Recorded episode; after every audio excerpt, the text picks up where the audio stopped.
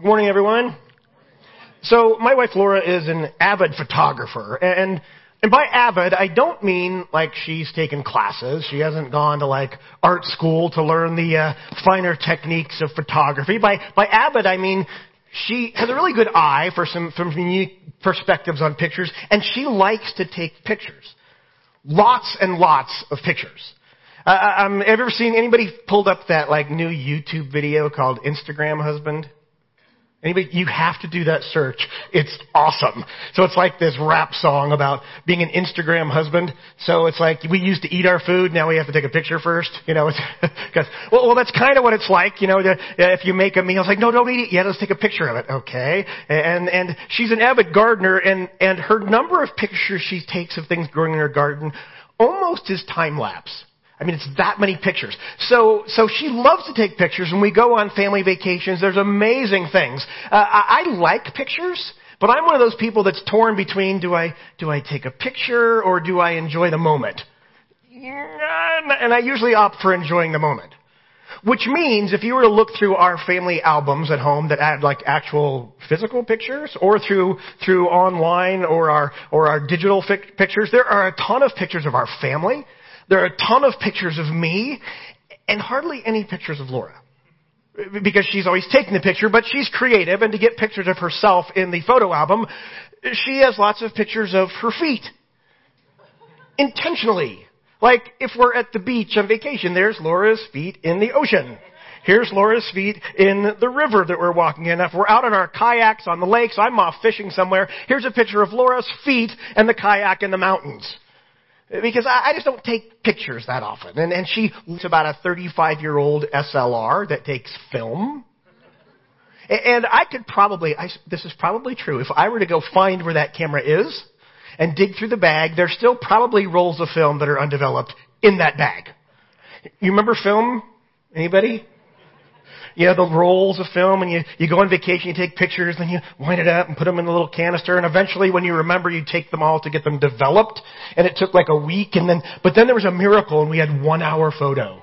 Right? It was awesome. And you'd get the little folders and you'd open them up and start going through and it's like, well, that one's crap. That one's awesome. That one's ugly. There's a picture of a foot unintentionally. There's a lens cap. Oh, there's a really good one. Remember that? Yeah, kind of. That was a long time ago. D- digital photography changed everything.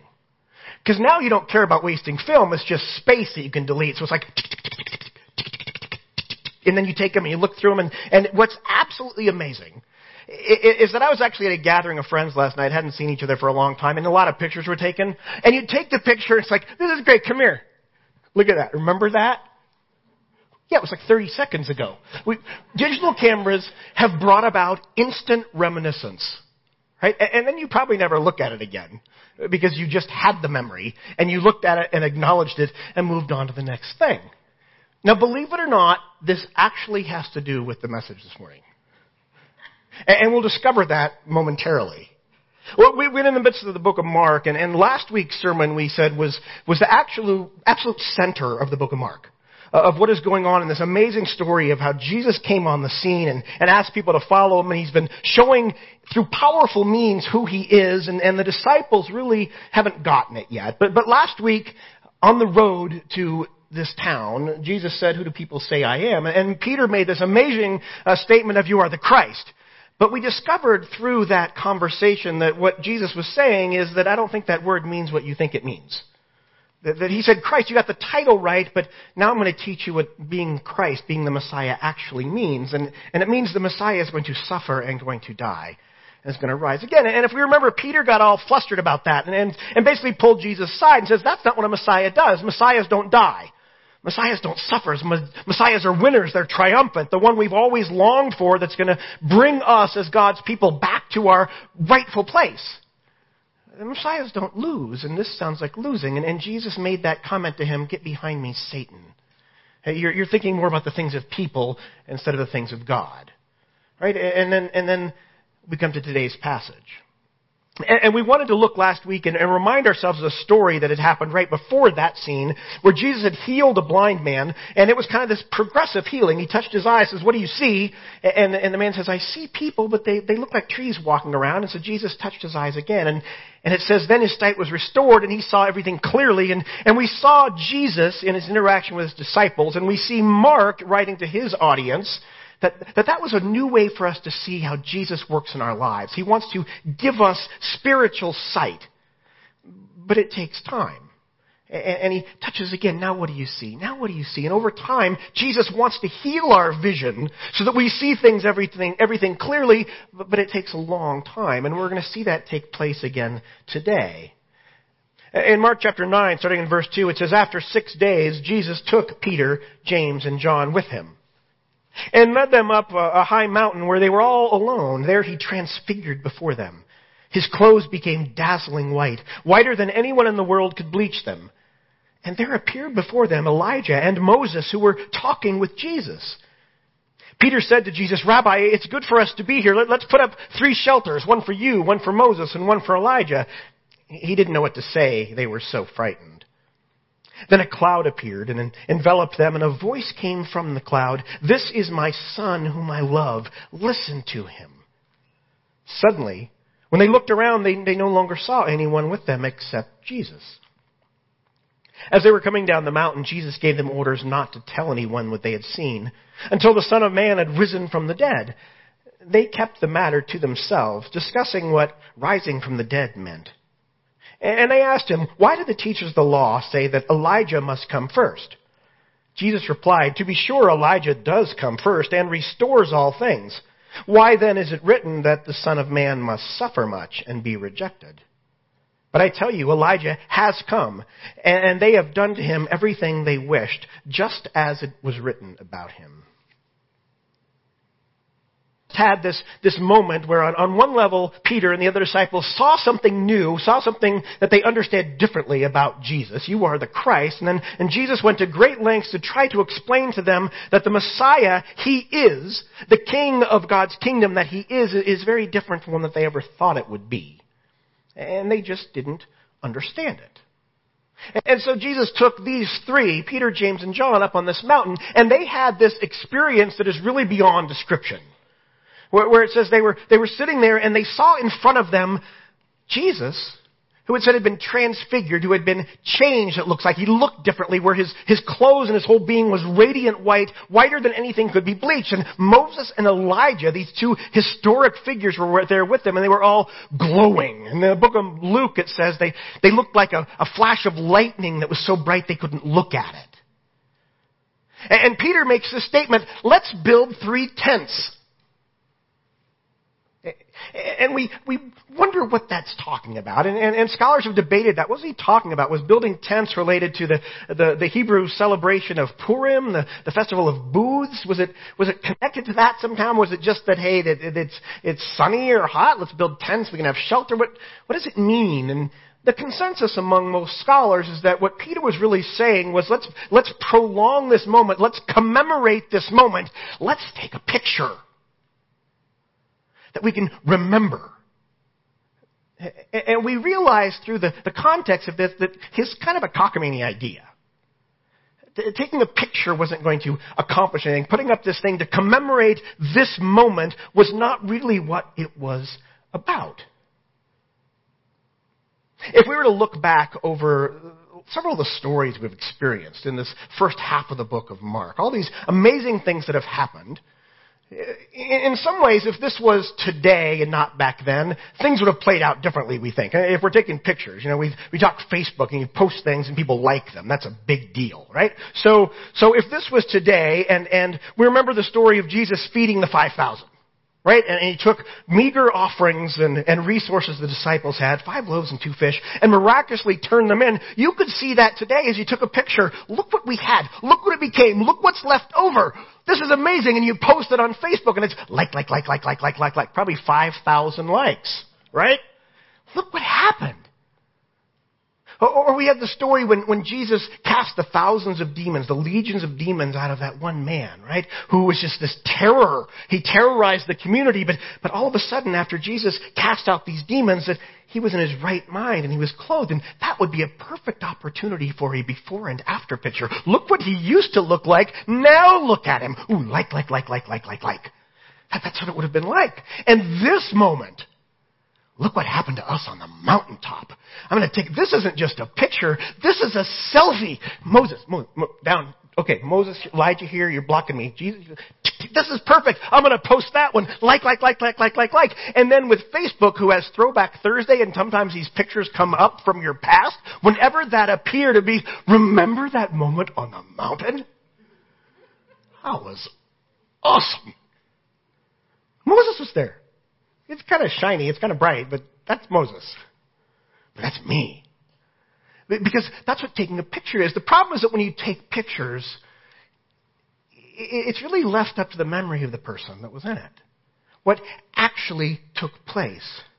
You see, what I think is happening here is Jesus is saying, we're not building tabernacles. Don't, don't build a tent. And it says Peter was so uh, frightened, he didn't, frightened, he didn't, he didn't know what to say. So he said, let's build some, build some tents. Let's commemorate this moment. Let's make it last. Let's take a picture. J- Jesus didn't want him to take a picture. Instead, Jesus was giving them a whole different glimpse into something else. Well, it was a sense that the curtain was pulled back a bit to see Jesus in his splendor. And it wasn't that Jesus became something new. No, the, the disciples that were there in that moment were able to see him as he really is. They, he gave them a glimpse into something that they could never have imagined. Not, ooh, that was something, Jesus became something, but more, they were able to see it in a different way. This was about changing their whole perspective about who Jesus is. Remember, he's been saying, eh, they said, you are the Christ, and he's basically saying, you don't really know what that means. And now they're going to see something different about him that they didn't know before. It was the same Jesus, but it was a new kind of reality. It was a life-changing moment for Peter. And we know that because of uh, how what he said in the book of Second Peter. In verses 16 through 18, he says, For we did not follow cleverly devised stories when we told you about the coming of the Lord Jesus Christ in power, but we were eyewitnesses of his majesty. He received honor and glory from God the Father when the voice came to him from the majestic glory saying, This is my Son whom I love. With him I am well pleased. We ourselves heard this voice that came from heaven when we were with him on the sacred mountain. We know that when Peter wrote this letter to a church, it was getting close to the end of his life. And we've seen throughout the book of Mark that, that, that Peter kept missing the point along with the other disciples. There was this level of failure, and it will continue after this passage for, for a while. But something happened starting at this moment that radically changed who Peter was and, and what he understood about Christ to the point that he wrote about it. And, and what's interesting is this, this voice they heard. It sounds very similar to what we heard at the very beginning of the book of Mark when, when Jesus was baptized and he came out, out of the river. And, and there was this sense, we, we looked in great detail that the way Mark express, expressed this story to his audience was that Jesus was the only one who saw the heavens being torn apart. And Jesus was the only one who saw the Spirit descending like a dove. And Jesus heard the voice that said, You are my son. and you I'm well pleased. But now we have this situation where that voice is heard by these disciples and it radically changed their life forever. This is my son, whom I love. Listen to him. In other words, all this stuff he's been telling you about the Messiah, the, the anointed one, the king, this is, this is my son, and listen to him, what he's telling you about suffering and dying and rising again. It's true. Listen to him. Listen to him. Be focused on what he has to say to you. Have spiritual eyes to hear.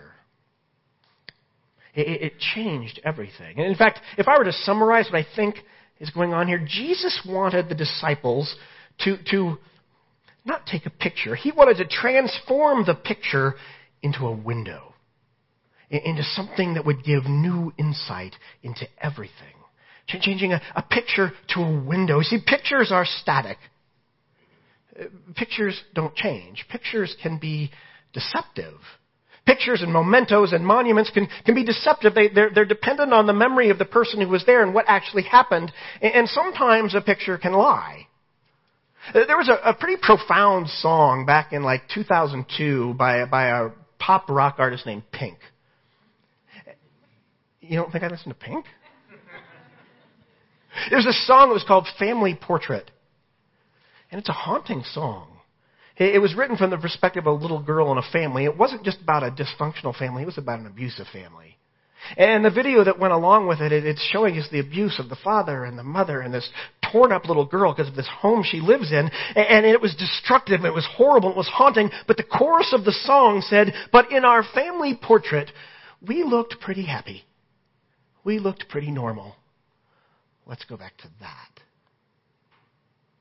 A picture can lie, and there, there are probably a lot of us who will look at a picture and go, well, but hey, that picture is great. That looks really good. It looks really fun. It looks really perfect. But, but there's a story behind it. I, I was together with a group of friends last night. There were about 20 of us, and we, we actually all lived in the same dorm in college from 1979 to 81. And who has a dorm reunion?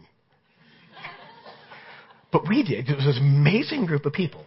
We had a tenure reunion once for that dorm. We had like 100 people show up. We had about 20 people show up to a, uh, a family-run business of one of these people from this group last night. And we, we, some of us have kept track over the years. Facebook has kind of let us keep in touch a little bit, so we can kind of know what's going on in people's lives. We have our own closed Facebook group of this. Anybody who lived in the dorm through these two-year period. And, and you know, when you start a group like that, all these pictures start showing up. I had hair done about here, sideburns. This was 1979. You know, and, and fun pictures where you look and go, life was about playing air guitar in a band. Right? I mean, these are the things you did, and you look at the pictures and you go, wow, this is amazing. All the pictures are full of fun and parties and happiness and potential. And if all you had were pictures, that's what you would think. Life was great at the dorm in Greeley. They're real stories. And no matter how fun the picture looked, you, know in those pictures that there were lots of questions. But, you know, eh, you're lonely in college. You're, you're still wondering, there's a lot of potential, but what's going to happen next when I'm done? And, and you see those pictures. About a year ago, the first person from that group that was in all that died of a disease. And boy, that caused more pictures. And that actually spurred this idea of, hey, let's just get together last night. And we all showed up and a lot more pictures were taken. And I heard some of the stories of pain that you knew went on. Because the picture can actually lie. But we need to let it become a window into the reality of how God wants us to view the world. And I'm going to show you a picture to kind of give an example and see if you can see this picture. This is, this is me and my wife, Laura. And we are decked out. This, this picture happened in the midst of a very interesting uh, part of my career journey. So I was a pastor for about 25 years. Uh, the last 10 of which uh, was at a church in Highlands Ranch that we planted uh, back in the late 90s. And, and after about 10 years, we, we closed that church. The church had a lot of uh, amazing things that happened during 10 years. It was an awesome time. A lot of people came to Christ. It was an amazing, beautiful time of 10 years of my life that, that ended when we realized the season of that church was over and there was a lot of internal turmoil and church politics and a culture of gossip had developed. And we said, we need to close. I stepped away then from the pastorate as a, a job and, and went and worked uh, in the nonprofit world. I spent several years at Mile High United Way, developing a, a real great network of people in the nonprofit community that are doing amazing work uh, helping people in, in poverty and helping people that, that are way behind in their education and, and, and trying to find ways to help people who are in poverty be able to, to get to economic self-sufficiency. And spent many years there. And then from there, I, I went and worked at Kaiser Permanente for a couple of years and oversaw all of their community benefit work and their community relations work, which meant we purchased tables at lots of fundraisers, including ones like this that was in January 26th of 2013. And, and we did so many. Of this was the Heart Ball, which is a big fundraiser for the American Heart Association. And, and we're, we're surrounded by wealthy, beautiful, lovely people. And it's like, wow, my career is really taking off. I bought a tuxedo because we did so many of these. Now, what you don't see in this picture is that two hours before this picture was taken, I had just done a memorial service memorial service for a friend named Gary who had committed suicide. And I mentioned to you what had happened to this church that kind of torn apart by gossip and, and kind of turmoil, and, and, and the family was connected to that. But, but they called me and said, Dale, can you come do the funeral? And you don't say no to a funeral. And I was kind of nervous about this. Not nervous about what I was going to say or about how the service would go, but I was, I was nervous because I knew in that church that day, and, and it was packed, there were going to be a lot of people who were part of a lot of pain in my life. But, but I had to go. And, and I had met with the family and, and talked through things. I said, Can we be honest about suicide? And they said, Yes.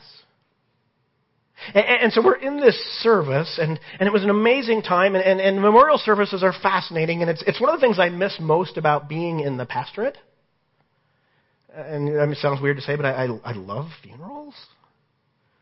Because they're, they're amazing sacred times. And in a, in, a, in a memorial service, there's laughter and there are tears, and you live in this awkward dichotomy between we're, we're seeing a slideshow of amazing things in this man's life, and yet he, he committed suicide. And so I, I talked about what I termed in that service the, that Gary had the sometimes fatal illness of depression.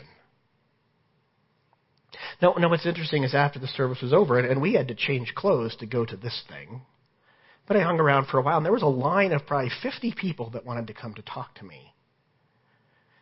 Be, because they wanted to say this was the service about suicide that we never had for a loved one. Well, we couldn't talk this way at my mom's service because we had to keep the picture pretty. And we couldn't be real. And then throughout all those conversations that I'm there, people were calling me pastor. And I, and I hadn't be a, been a pastor by title for like six or seven years. Pastor, what time is church tomorrow? It's like, well, this, this isn't, I don't pastor this church. Well, where's your church? You want to come? Well, I, I don't pastor a church anymore. And, and then we headed off to the ball. And really, this, this was a transfiguration moment. This is where this picture of, of where my career had gone from being the pastor to United Way to, to the heart ball wearing tuxedos to now, you know, the last couple of years of, of, of running a food bank and, and giving people in need food. And it's just this journey that I never would have written out for myself. And in a lot of ways, it makes no sense at all. But, but, but that night, at that time, and I remember it all so vividly because it wasn't just this pretty picture. As soon as we got this picture and it came to our house, it's like, this picture does not say the truth. The truth is a glimpse behind it of how God is at work and is transfiguring and transforming my sight to how I see my life, no matter where I am and what job I have and where I go. It's a, it's a, it's a different way of seeing things. And so Jesus didn't want the disciples to see new things. He wanted to see them, them to see the same things with new eyes. You need to see something differently. I haven't. This is who I am, and I'm letting you see what that is for just this moment. And just as quickly, the Moses and Elijah were gone, and Jesus wasn't shining white anymore. But it, it changed everything. You see, up till now, as we look at the story of the book of Mark, I think the disciples have been living life on the safety of the shore or, or in the shallow end of the pool. Where everything has been about the God who does stuff. This is the God who has healed people and, and, and raised a little girl from being dead. He, he cast out demons. He taught with authority. He did amazing things. He changed people's circumstances. And that's kind of the shallow end of the pool because we all love that thing about God. Change my circumstance. Give me the cool thing. My career is on this skyrocketing path and then, and then it's not. Instead, Jesus, by giving a glimpse to these three disciples of how everything is different when they have their sight changed, when their hearing is changed, to hear and be attuned to the things of God, listen to Him. Don't just take a picture everything changes. And life in the deep end of the pool or out in the deeper sea is where you come to grips with the God who is. And they were living in this interesting place in the mountain where they saw this glorious thing. This is amazing. This is who Jesus really is. And then they had to head down the mountain. And as we'll see in the next passage, they kind of reverted their same old stuff. And Jesus said to them, Don't say anything to anyone about this. And this was the first time in the book of Mark where he's told people not to talk about it, and they actually listened to him. It's as if they didn't talk about what they just saw at all. But they did discuss this idea that he said about the resurrection of the dead, when, when this, this Messiah, the Son of Man, will rise from the dead. Because the conception then that they, they believed in a general resurrection at the end of time, people would rise, but this idea of one person rising when before just didn't make sense. And then they asked this question. And he said, is it, why, does the, why does the teacher of the law say Elijah must come first? And Jesus said, yep, to be sure, Elijah does come first and restore all things. Then he says Elijah has come. And he's kind of reminding them, or reminding us of John the Baptist, who, who we saw earlier basically referred to as Elijah. The one has come. Now all that's left is the Messiah and the suffering and he's reminding them that the teachers of the law have said that the Messiah must suffer. You see, it's so easy to look at these things and see the glory and see the amazing fun time this night was in and of itself and not remember the story behind it. It's To look at the, the stories I had of all these great old friends and, and miss out on some of the pain that's behind it. And Jesus is reminding his disciples as they're heading down the mountain that the glory they've just seen and the suffering are not mutually exclusive. In fact, we know that they must go hand in hand. They've seen this amazing sight nobody else had. They had missed it all these other times when he tried to put it right in front of them to say who he is. Now they can't deny it. But now they're going to go back down. Remember this glory. Remember this moment on this mountain. Remember this glimpse you've gotten into who I am and what I've done and the eternity of who I am and who God is. Remember that. But now let's go back into the valley where there will be turmoil again. That reality didn't change. We have to see both of those, the glory of God and the suffering in stereo vision. This is back to what we learned last week when he says, if anybody wants to come after me, you have to deny yourself and take up your cross. And remember we said taking up a cross is that picture of not Jesus' cross, but your cross. Are you willing to enter into the realm of those who are despised by people who don't understand? Because that's what the cross represented. Will you step into that? Will you live that cross-shaped life? And the cross shaped life is not mutually exclusive from the glory of God. They go hand in hand and they are absolutely necessary together. Don't take a picture. Don't just remember the good old days. Allow those moments in life, those points in times where we see things, allow those to be windows into how God wants to change our perspective. Where He wants to heal our spiritual vision bit by bit to now see Him more clearly and see the world around us more clearly through His eyes. We have transfiguration moments every day. The opportunity to look beyond the the picture on the surface and see how God wants us to transform our vision.